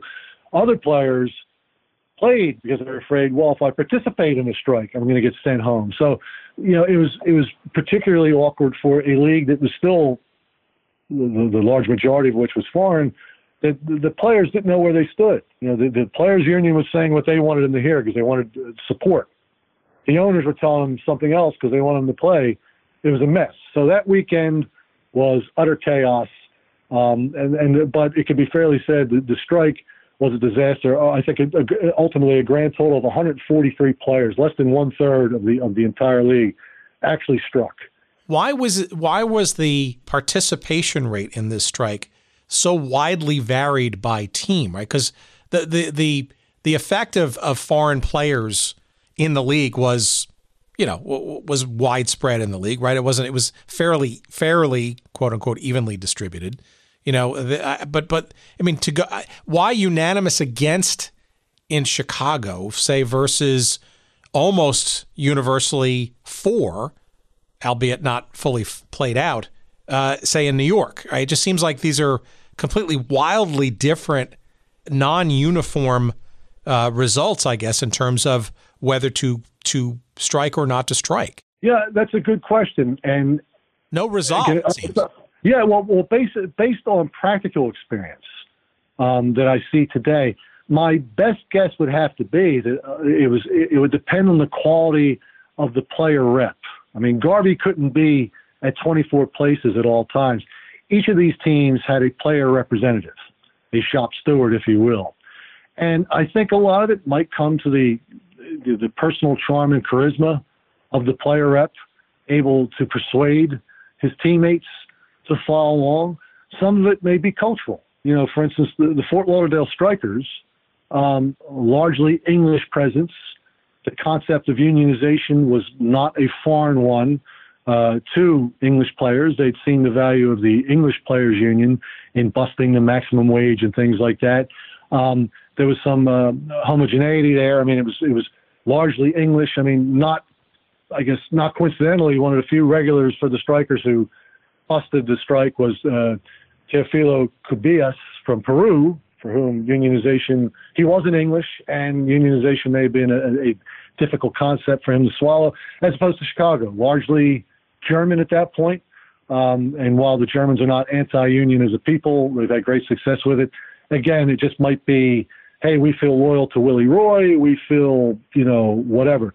Certain teams are treated better than others. I think Lee Stern, Chicago being a good example. Lee Stern was good to his players. You know, conversely, uh, the Robbie family, who owned the strikers, while they may not have been bad to the players per se, I think they treated them well. Uh, the Robbies were one of the main villains. The Hunts and the Robbies were seen as the two big villains in this piece, uh, who were fighting hard against unionization. So maybe uh, the strikers players felt uh, much more strongly about it. As far as the Cosmos, I couldn't tell you what happened. Again, the initial vote was 20 to two. Only two people voted against the strike. Uh, infamous class act Giorgio Chinaglia was one of them. Uh, but nevertheless, you know, when it was time to actually walk the line, 14 regulars changed their mind and went. Um, what was that? Was was Bobby Smith uh, too strident? Uh, and he turned some people off. I mean, that's just a pure guess. I'm not going to say anything bad about Mr. Smith, but uh, a pure guess. I know I was reading some reports. None of the Dallas players struck, but Steve Petcher, an American player, said, "Look, we, we got all the facts, and they really appreciated the work of their player rep, uh, a guy named George Ley, because he said he came here and he was just very factual. He didn't repeat anti-owner propaganda. Uh, he didn't badmouth the union. He just told us factually what was going on, and under those circumstances, we didn't think the time was right. And with the benefit of hindsight, I have to say, I'll put on my labor lawyer hat. I have to say that while there's a certain value to wanting to flex your muscle, um, with the benefit of hindsight, I, would have to say it's really it was it was really a dumb move, a short-sighted move, to play the strike card over something you already had. I mean, you just, you may have been impatient with the process, but the process is the process. Um, so going on strike to try to force the, the owners to give up their legal right to appeal was was just not the type of thing you, you want to lay your cards on the table for because what you have is what you, what you had here. You had a bunch of players who didn't feel that strongly about it. It's not like you were fighting for wages. It wasn't like you were fighting for a pension, something like, hey, they won't even give us a pension. That's outrageous. Um, uh, you're, you're, you're fighting over the right to be talked to. You already had that right. You were just waiting for the, the board and the courts to affirm that. It, it was a strange move. It was a strange move. Uh, by the way, before I forget, one other, like with Philadelphia voting 19 to 0, the situation there it might be attributable to the fact that uh, the uh, the Fury cut the uh, the player rep. Uh, he was admittedly he was a third string goalkeeper named David Bragg, but he got cut. So in a situation like that, you're like, oh, maybe the players got scared. They said, hey, our union rep got cut. The union could do nothing for him. Why are we going to go on strike? So there's lots of different things that come into play there. But I think ultimately it may have come to for a lot of these players the issue of going on strike so we'll be talked to. When we already had that right, we're just waiting to enforce it. Didn't seem the type of thing worth going out over. And indeed, to finish that thought, I guess the, the bitter irony, we'll, we'll talk about how the, the, the, union tried to keep the strike going, but I'll just give you a timeline. The strike was finally called off on April 18th for reasons we'll talk about in a second. Less than two weeks later, guess what? The board finally issued its, its order finding that the uh, the unit was appropriate and the and the and the NASL violated law by refusing the bargain, which took it to the next step, which so which got it in the federal court, which was going to be the final step anyway. So uh, again, they struck, and for what? Two weeks later, they got the answer they were looking for anyway. That said, did the strike action hasten the board's decision, or was that completely separate from from this? I guess the point is that I mean, was there a Pyrrhic victory? Well, I don't know if Pyrrhic, but but the, did it nudge things along faster? This, uh, uh albeit uh, uh, ill-fated strike. Uh, I can answer as a again as a former board employee. Uh, officially, probably not. It's not like because there was a strike, suddenly the suddenly President um, Carter is picking up the phone and and yelling at the board to get the decision out. Uh, however, practically speaking, um, given the given the fact that there was a weekend uh, with a work stoppage, it might it, it might have had the effect of prompting the board to finally get the decision out. But it's impossible to say. But it's important to remember the union was going to continue to strike. I mean, even though that first weekend was a disaster, you know, both sides were kind of pointing at the Immigration and Naturalization Service the the players union was saying, well, we didn't get enough support because these players are afraid they're going to get sent home um, if they if they play if they uh, if they honor the strike line. The owners are saying you're going to get sent home if you go on strike, and they were waiting for some guidance from INS. So to, to give you a timeline, April 15 was the weekend of the strike. It's a disaster. April 16, Garvey, in what's probably he's scrambling now, face-saving mode, makes this offer. Look, he offers the league, look, I will give you a no-strike clause. We will not strike, even if we don't reach terms on an agreement. We will not strike if you agree to meet with us. If you agree to start bargaining with us, we'll give you a promise we won't strike over economic terms. The league still said no. April 17, the next day, Garvey, Kerr, handful of reps from some, from some of the stronger teams like the Strikers meet with the Cosmos to try to convince the Cosmos to go out on strike because they recognize if the, what the Cosmos do, the rest of the league will follow. The Cosmos again demur. They're like, no, we're not going to go on strike. And then finally, that same day, INS rules that look, players on a current visa will not be deported if they play during the strike. Well, with that, all the leverage the, is gone. Yeah, right. Garvey's non-American support, non-North American player support goes out the window because, as it turns out, I guess of the 143 players who struck, those who were foreign, they didn't strike because they wanted to. They struck because they felt they had to. And I want to make a key distinction. I'm sure that doesn't include people like Ray Hudson, who was a strong union man and, and was all in, you know. But some of these other players, they, they were probably out because they thought they had to be out and they were welcoming the opportunity to go back to work. So, right, Garvey at that point was looking at an Americans only strike. And at that stage, Americans weren't getting a whole lot of minutes in that league. Yeah, when, when your bench goes on strike, who's going to notice? It was pointless.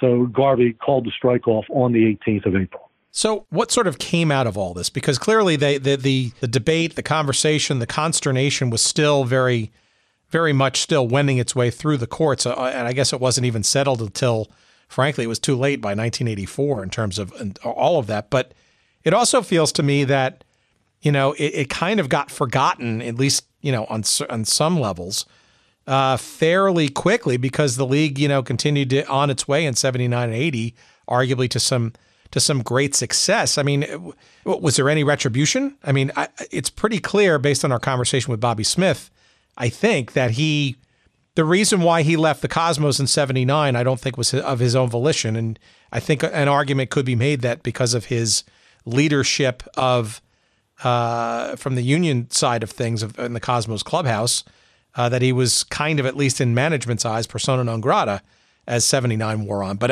uh, that seems to be more, unless I'm missing something, more the exception rather than the rule, or was there other other repercussions to to players who are more vocal as well, as you could tell? Well, there, there, there were two things. There, there were definitely player repercussions, and I'm going to mention some names that will really surprise you. Um, but I think there's remember there's there's another factor. While all this is pending, as a matter of law, the NASL is supposed to maintain the status quo. Again, they can't make changes to working conditions.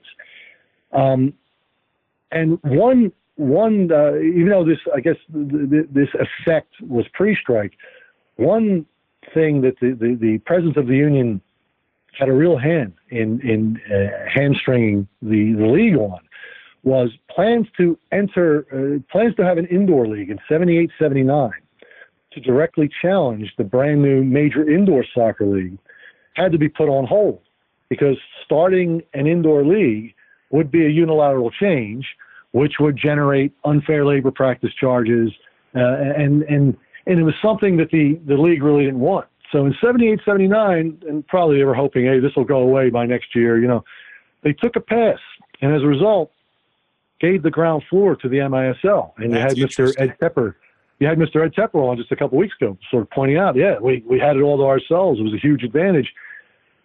Things like that wound up being a, a, you know body blows to the league that that they may not have seen the bruising right away, but it became problematic. But going back to the players, going back to your main question, Bobby Smith was he absolutely was. He got traded from the Cosmos, and and I don't think there's any doubt that it was it was in retaliation for his union activities. I already mentioned Dave Bragg, who again, third string goalkeeper, but nevertheless, Dave Bragg is given his walking papers even before the strike by um, uh, by the Philadelphia Fury. There was, you know, but Bobby Smith's a Hall of Famer. There's another Hall, two other Hall of Famers. Al Trost, who was known as Captain America at the time. He was pre Ricky Davis. He was probably the most visible and best American born player in the league. He starred with the St. Louis Stars. He moved out to California in 78 when that franchise became the California Surf. He was that team's union rep. After the 79 season, future Hall of Famer Al Trost is traded to the Seattle Sounders for the Seattle Sounders player representative, a Canadian Hall of Famer, goalkeeper Tony Chursky. Both of those players were out of the league after the 1980 season. Al Trost, the Hall of Famer, out of the league after that season. Shep Messing, who was one of the few players in, in Rochester who went on strike, um, finished the 79 season and never played an outdoor game again. And part of that might have been Shep's preference to play indoor. He was sort of all in with the New York Arrows and helping that league start out. But, you know, money's money and being active is being active. I, I find it hard to believe that a, a goalkeeper of Shep's caliber, who uh, statistically he's, he's the league's all time best if you look at save percentage, um, couldn't find work 80, 81, 82, 83. He's still playing indoor. Um, uh, unless you're sitting unless you have to consider that there was a fair amount of blackballing going on. Um, uh, and, and, because the league was getting nasty, because after the strike, you know, the league basically stopped with its its practices. Okay, we're gonna we're gonna hold the status quo. They start making changes. They start talking about. They start making changes in early February of 1980, which is really what brought this to a head. In early 1980, they start, uh, well, actually, I shouldn't say early 1980. In, in 79, after the strike is broken, uh, the league starts feeling emboldened. And that's always the problem when you take a swing and miss. As the saying goes, if you're going to shoot at the king, make sure you kill him. The players missed. So the league starts flexing, flexing its muscles. In March of 79, they start doing things like uh, now requiring the players to get approval from the team if they want to wear a different brand of shoes than what the team's endorsing. They announced they're going to do indoor soccer in 79-80, whether the players like it or not. They they announced a plan to increase the schedule by two games in 1980. Plans to reduce roster size. Again, the type of thing you're going to take jobs away. The type of thing that's going to hurt the union from 30 to 26. Uh, they start direct. They start negotiating with players out of contract directly, which you can't do when there's a union um, even in the world of sports, where most of your contracts are ultimately individual when you're talking about salaries. This this leads to a series of un, new unfair labor practice charges being filed by the union against the against the league. That this time results in the the the, the National Labor Relations Board uh, seeking injunctive relief. At this point, at this point, the board finally decides to start flexing its muscle and says, "We're going to put a stop to this." The NASL is flagrantly violating the law. Understand why this is going on. Um, you know, the uh, March 21st of 1980, a district court denies the test of cert case. Basically, the final word is issued that the unit's appropriate. Actually, the final word issued when, on October 14th of 1980 when the U.S. Supreme Court denied review. Meanwhile, in August of 1980, the players' union gets an injunction uh, ordering the league to sit down and bargain, restore the status quo, overturn all those uh, individually negotiated contracts, and and start bargaining. And October 3rd, 1980, the appeal of the injunction was denied. So you're looking October 3rd, 1980. The appeal of the injunction is denied. October 14, 1980, the Supreme Court denies certiorari of the uh, denies review. That's a legal term for review, discretionary review. Won't review the test of cert. So October 14, 1980, three years and a couple months after this all started, it's finally done. The league has to sit and bargain with the union. So, but along the way, again, players uh, with three Hall of Famers who are run out run out of the league. Messing should be in the Hall of Fame. He's run out of the league. Um, the, the, the divide between the native player and the foreign player grows. There's bad blood.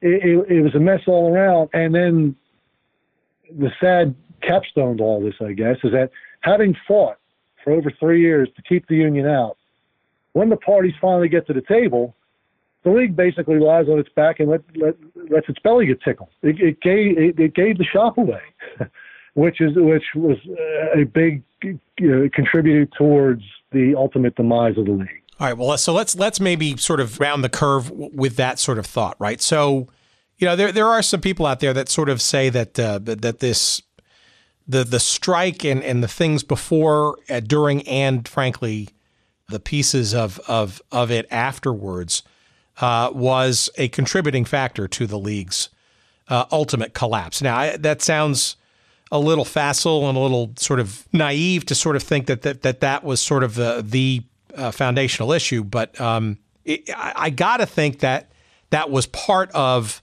the bigger tableau of issues, and, and obviously some of the others. But I, I guess I would reframe the question then: is how much do you think that this labor strife, and, and it seems to me you could make the argument that by the time the league collapsed in '84, early '85, some of these basic issues that they've been were fighting over over these those years were never really fully solved. No, they weren't. And I guess um, I don't think the strike, the actual strike, was just an itch to be scratched. I mean, that that was no big deal. But I think where the league was hurt by the presence of the players' union was again in that over three-year period, starting in July, starting in August of '77, where, as a matter of law, the league is obligated to maintain the status quo. They can't make changes without bargaining.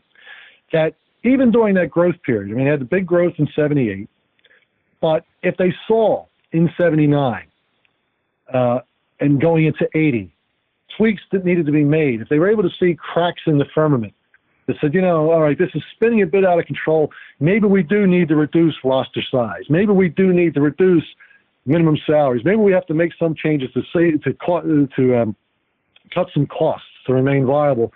They weren't in a position to do it.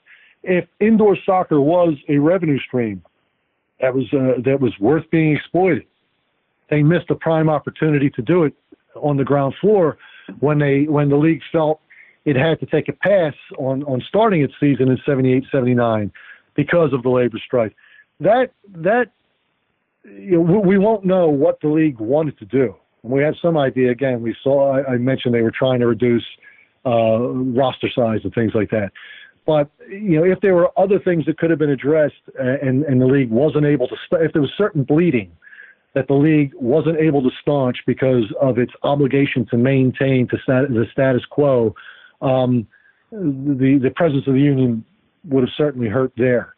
Ultimately, the contract that was agreed to, um, while not excessive, uh, certainly not by today's standards, what we see with contracts, uh, nevertheless did include provisions that was was too much too soon. Um, some examples: there was a 25% increase in minimum salaries uh, in 1980. They finally got a contract. I'm sorry, uh, December 5th, 1980.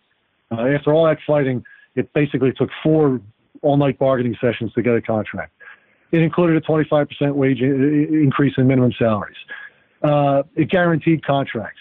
Um, it didn't have instant free agency, but it had built-in escalators, kind of um, kind of like um, a watered-down version of a franchise tag. Actually, not even that because it was automatic. In uh, the, the, the, the, the players basically agreed to a, two, a three-year reserve clause. The first year, the option year, was an automatic 10% raise. The second year was an automatic 7.5% raise, and then you were free the third year. Uh, players got a piece of uh, of waiver money you got a 10% relocation bonus if you were traded or waived mid-season. These were costs that, in hindsight, the league was ill prepared to handle. Um, and, and, and of course, and, and we now see, you know, it wasn't all the players' fault. We were all, anyone who's, who's studied the league now knows what a disaster the rapid expansion in, in 1978 was when you when you had so many weak sister franchises already around dragging the league down. Um, uh, the, the, the NASL was bleeding from a lot of different places, uh, but the but the union kind of accelerated it. But lest we forget, um, there is one good thing about having a collective bargaining agreement, and that is when there's a labor organization, there are certain exemptions from antitrust concepts. And one thing that's a violation of antitrust law is a salary cap, because it, that, that it's it's a limit on competition. And so that's why every time the NBA goes out of contract, the players threaten to decertify because they know if they decertify, the contract goes out the door, and now the salary cap's illegal. Well, when Howard Samuels took over the league from Phil Woosnam and tried to fix some of these things, in 1984 he was able to institute the salary cap because of the presence of the union, because he had a collective bargaining agreement. If the union wasn't there, uh, you couldn't do that, and the league probably would have died a year earlier. Okay, now that's not much of a victory, but unions aren't always bad. I mean, I, I'm not just saying that because I'm a labor attorney. Unions aren't always bad. If you work with them, they can be your partners. Here, everyone, I mean, probably you could say from the very formation of the union in 77 through the contract being entered into in 1980, I think both sides thought the sport was a lot healthier than it really was. And as a result, everyone spent too much too soon. And indeed, I think you could say the same thing about the MISL, where Earl Foreman did not have a contentious relationship with the union. He wanted a union. He wanted to set some of these parameters right away. Nevertheless, both sides uh, just just their eyes were bigger than their stomachs, as the saying goes. They they both sides spent too much too soon, and yeah, ultimately the presence of the union was was absolutely a contributing factor to the demise of the North American Soccer League. All right, last question. How do we uh, juxtapose this with uh, what uh, is or might again transpire in Major League Soccer? Some differences, of course, right? Major League Soccer still a single entity business. It is uh, obviously gotten uh, quite big, lots of uh, interesting revenue streams and soccer specific stadiums and, and all that kind of stuff. But, you know, it seems to me that some of, you know, some of this, you know, everything old is new again uh, when it comes to things like player salaries and rights to uh, to move back and forth between franchises or uh, be able to negotiate their contracts in an appropriate manner. What do you think, sort of, if you have to look at your crystal ball, anything similar or dissimilar this time around, maybe in the next year or two, as MLS and their players uh, perhaps come to loggerheads again? I think the big similarity is going to be that um, uh, the the you have a union, uh, the, the MLS union, that really feels the need to flex its muscles this time. And I think there's a there was a feeling that they kind of got deep pantsed with the last contract. They settled uh, for a pretty watered down version of free agency, um, and and the league kind of rubbed it in their face when uh, halfway through the season, uh, after the contract was settled, the concept of targeted allocation money suddenly came out. I mean, the, the, the owners were, were basically bragging, we had all this money set aside because we thought you were going to fight a little harder. Well, now we're going to spend it. So I think, so as in 1979, you have a players' union that feels it's got to flex its muscle. You've got a players' union that thinks that, uh, with with probably, in fairness, much greater reason to than the NASL players' union did, that it this is a league that is thriving. This isn't a paper. This isn't a Ponzi scheme in the sense that hey, 79 is good. They still have all the money from the six expansion teams. No one folded. Everything's good.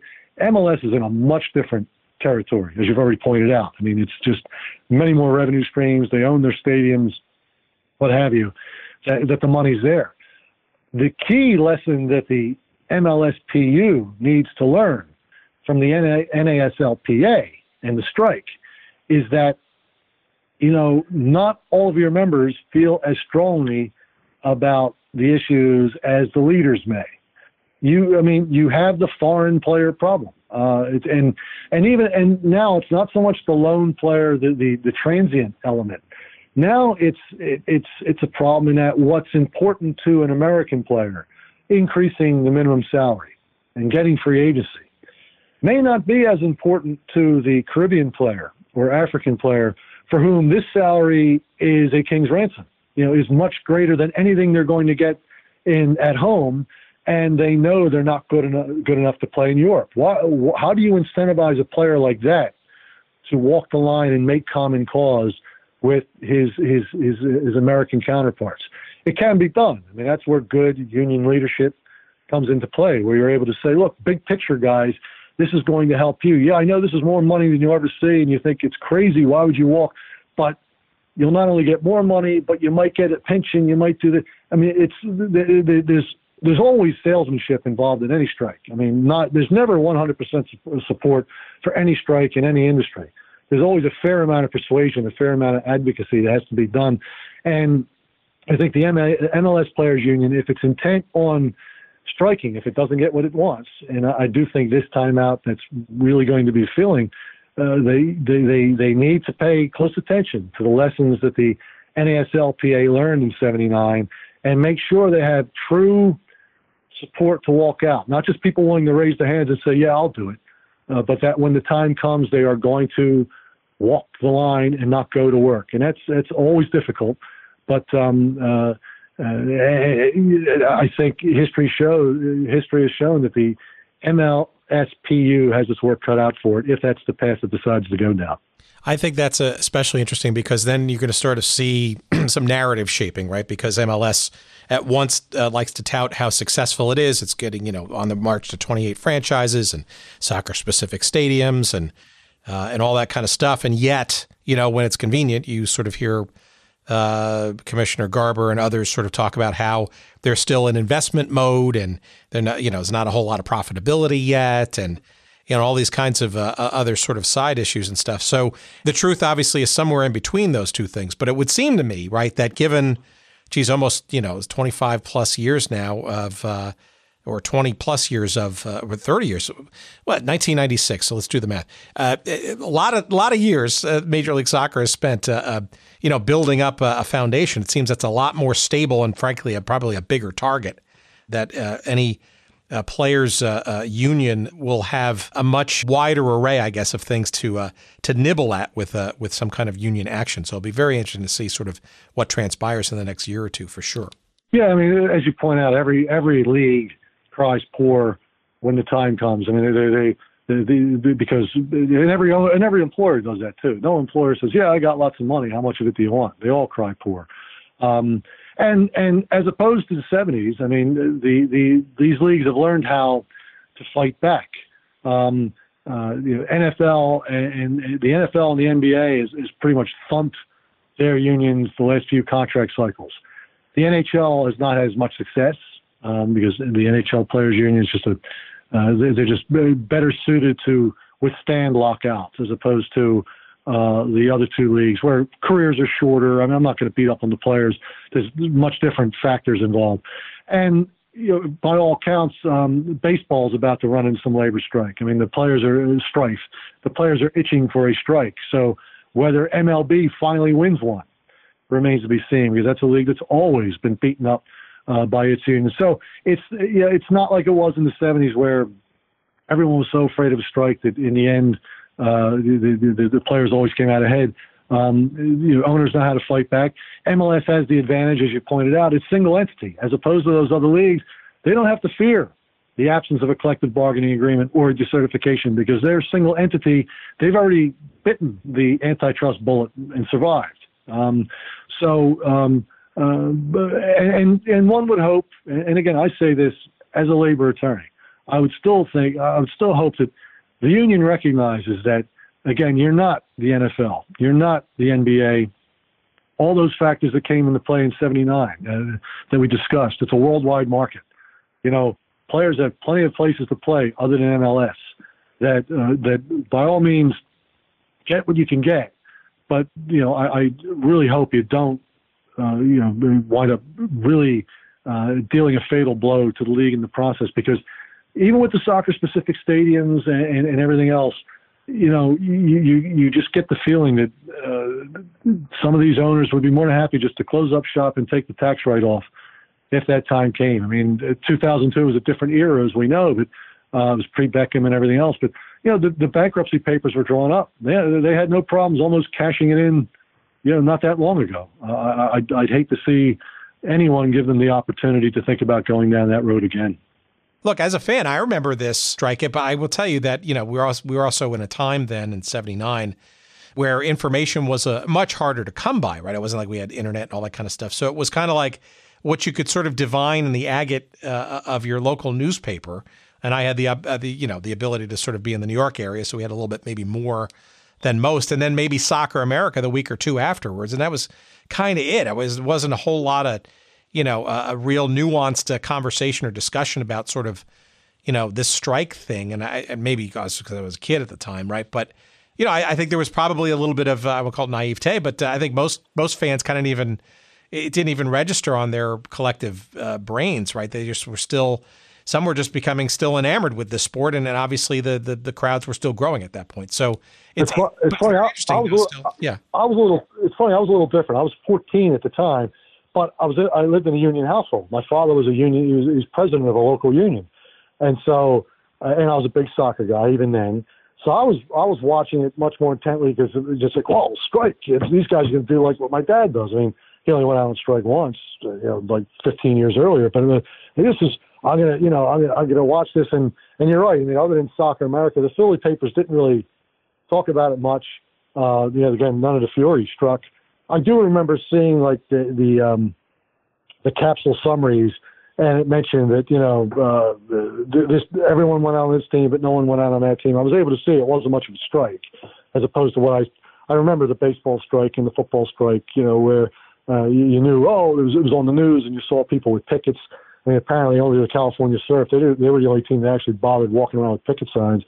But I was uh, even then I was paying attention to it because you know, the future labor lawyer. I mean, that's I didn't want to be. I didn't think I wanted to be a lawyer at the time. I wanted to be a pro soccer player, but you know, labor law was in my house, and, and even my dad, who didn't care much about soccer, was paying attention because any anytime workers were trying to do something, he was all in. And uh, and I remember being disappointed that the strike failed. You know, because not that I wanted to see the league fail, but even at that age, it was the the union person in me thought, well, that's too bad. I mean, the, these players went to do something and they did a really bad job at it, and now this is what we have. So, so it, it registered with me then. Yeah, be, be careful what you wish for because it seems like uh, your uh, this uh, exercise may uh, wind up becoming um, uh, newly interesting to a bunch of people maybe the next year or two as MLS sort of crosses their next bridge. So, um, not that we're wishing to, that to happen, but uh, I, I don't know. You know, as the increasingly casual MLS observer, which is saying something, you wonder what's next on that horizon. It seems inevitable that there will be some kind of something uh, in short order that uh, recalibrates um, that story for the next couple of years, right? Yeah, and but you know, as you saw with the World Football League, I mean, it, it would be interesting to see whether if there was a strike, um, whether someone will then decide to take that opportunity to finally jumpstart a genuine rival league that whether as pro rel or otherwise that that is perhaps a bit more aggressive than MLS uh, because there'll be availability of players. If I'm on strike, then you go play for someone else. I'm, yeah, so uh, which is why hockey. It's one of the reasons why hockey always falls apart because a lot of those guys are more than happy to go home to Europe and pick up a paycheck while they're on strike. You know, will someone decide, hey, there's labor strife.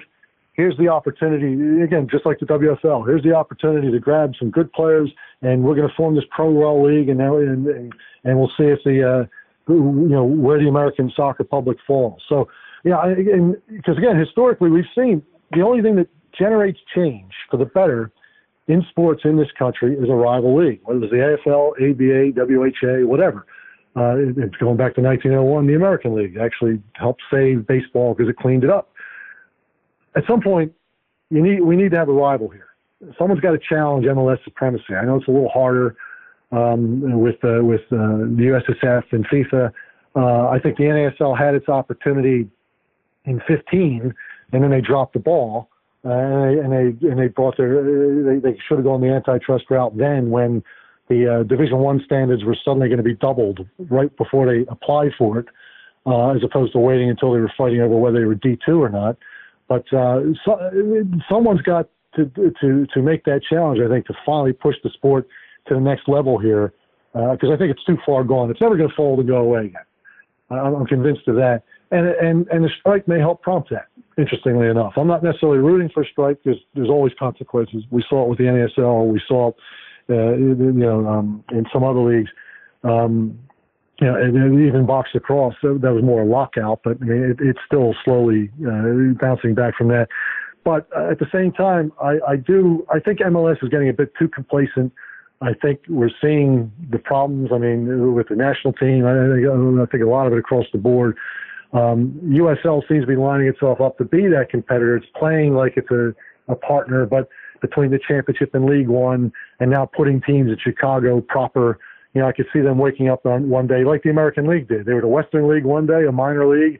Woke up in 1901, and announced, "Oh, we're major now," and and there you go. So Um, I'm rambling, so I'll stop it. I, I think a strike may be a catalyst, might might be the first domino in that effect, and we'll be curious to see how that all plays out.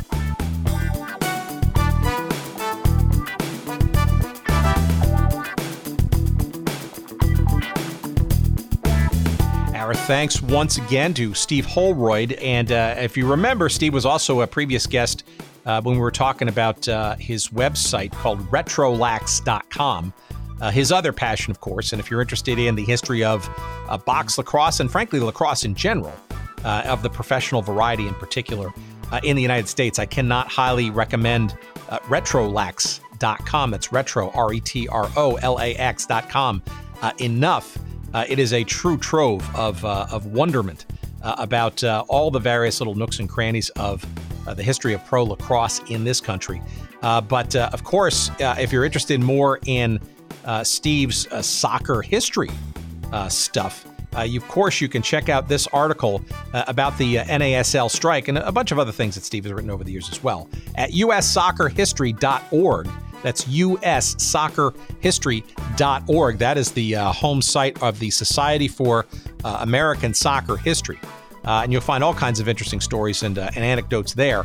But uh, again, I think it's a very, uh, very interesting article and conversation, especially with the knowledge that by the end of the 2019 season of Major League Soccer, we will yet again be looking at another situation where the players and the owners uh, will have differing points of view as to how to relate with each other in the years ahead. Uh, and I think you'll see uh, in the in those proceedings some real interesting statistics and data and stories, frankly, and framings of just how successful or perhaps financially not successful Major League Soccer is, and perhaps how the future of the sport here in the United States on the pro level uh, will look going forward. Lots of things to celebrate over the 20 some odd years of Major League Soccer and lots more still to come. But again, we kind of, you know, look at uh, history as a, a, bit of a, uh, a framing for what looks uh, to be in the future. And uh, I would argue that uh, not all that glitters is gold right now uh, in not only in professional sports, but professional soccer in particular. Anybody who's gone to an MLS game and has wondered why there are so many empty seats or has scratched their head as to how a league that was uh, you know contracting maybe about 10 years ago could now support uh, upwards of 28 and then some franchises including a whole bunch of soccer specific stadiums. You know it's very interesting to sort of see what the economics of that really are and uh, maybe how the uh, the players and the owners will hopefully successfully coexist in the uh, in the months and the years to come. So, uh, timely is today's headlines, and uh, we always strive to uh, to stay timely in those regards. And of course, if you want to check out all of our other episodes, you can, of course, go to goodseatsstillavailable.com. That's our website. Uh, and you're going to find all of our hundreds, uh, hundreds, yeah, we're in the hundreds now. We can say that uh, with uh, with credibility of episodes. Plenty of stuff there for you to choose from and find, and across all kinds of sports and teams and leagues. Lots more to come. Uh, but that is the best place to keep in touch with us. Again, that's good seats still available.com. Just check us out there early and often. Sign up for our newsletter, send us some email, and our social media sites. Please, by all means, follow us on all those places. Uh, on Twitter, you'll find us at Good Seats Still. On uh, Instagram, you'll find us at Good Seats Still Available, and uh, you'll also find a Facebook page to us. Just whatever I, whatever means, feel free to follow us there, and uh, we appreciate you doing so. And we also appreciate our good pal Jerry Payne and his friends at Podfly Productions. And uh, we thank him and them for helping us with our production uh, needs each and every week. And if you want to find out more about their production and directorial efforts and all the stuff that they can do to help you get into podcasting if you're interested, by all means, check them out at podfly.net. I am done. I appreciate. Thank you so much. The uh, ticket window is now closed. Until next week, we'll see you. Bye bye.